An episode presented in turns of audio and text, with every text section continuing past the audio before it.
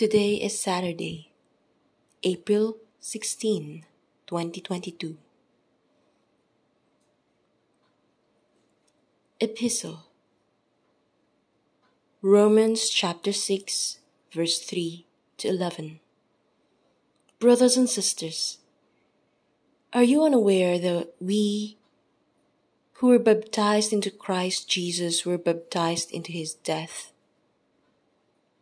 We were indeed buried with him through the baptism into death, so that just as Christ was raised from the dead, by the glory of the Father, we too might live in newness of life. For we, for if we have grown into union with him through a death like his, we shall also be united with him in the resurrection. We know that our old self was crucified with him so that our sinful body might be done away. With that, we might no longer be in slavery to sin. For a dead person has been absolved from sin.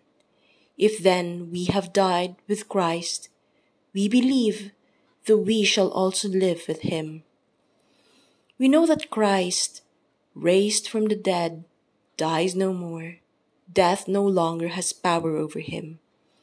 As to his death, he died to sin once and for all. As to his life, he lives for God.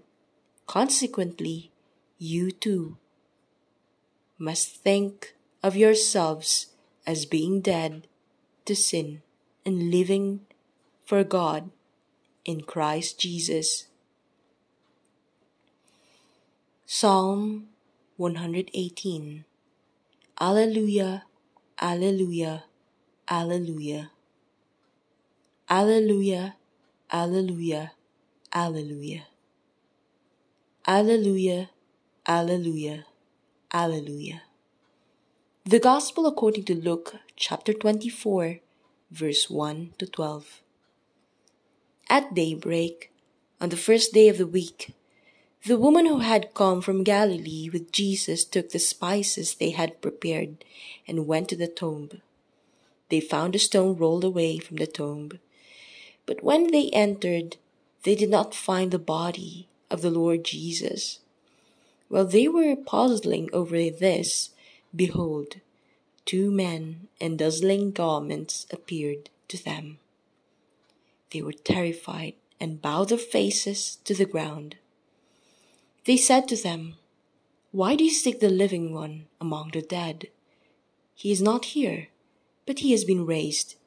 Remember what he said to you while he was still in Galilee? That the Son of Man must be handed over to the sinners and be crucified, and rise on the third day. And they remember his words. Then they returned to the tomb and announced all these things to the eleven, and to all the others. The women were Mary Magdalene, Joanna, and Mary, the mother of James.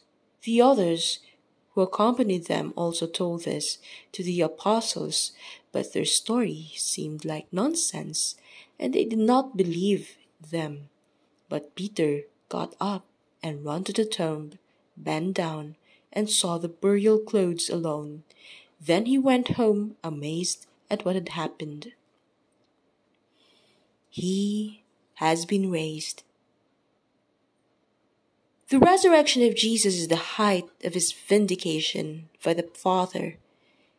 If he was not raised, then he would be confirmed and judged forever as a great liar and impostor. It is hard to imagine a more glorious experience than Jesus being raised from the dead. No one could match the fact that he conquered death by raising again. The empty tomb, then paradoxically, meant the filling up of all our longings, the greatest of which is that of sharing in God's eternal life.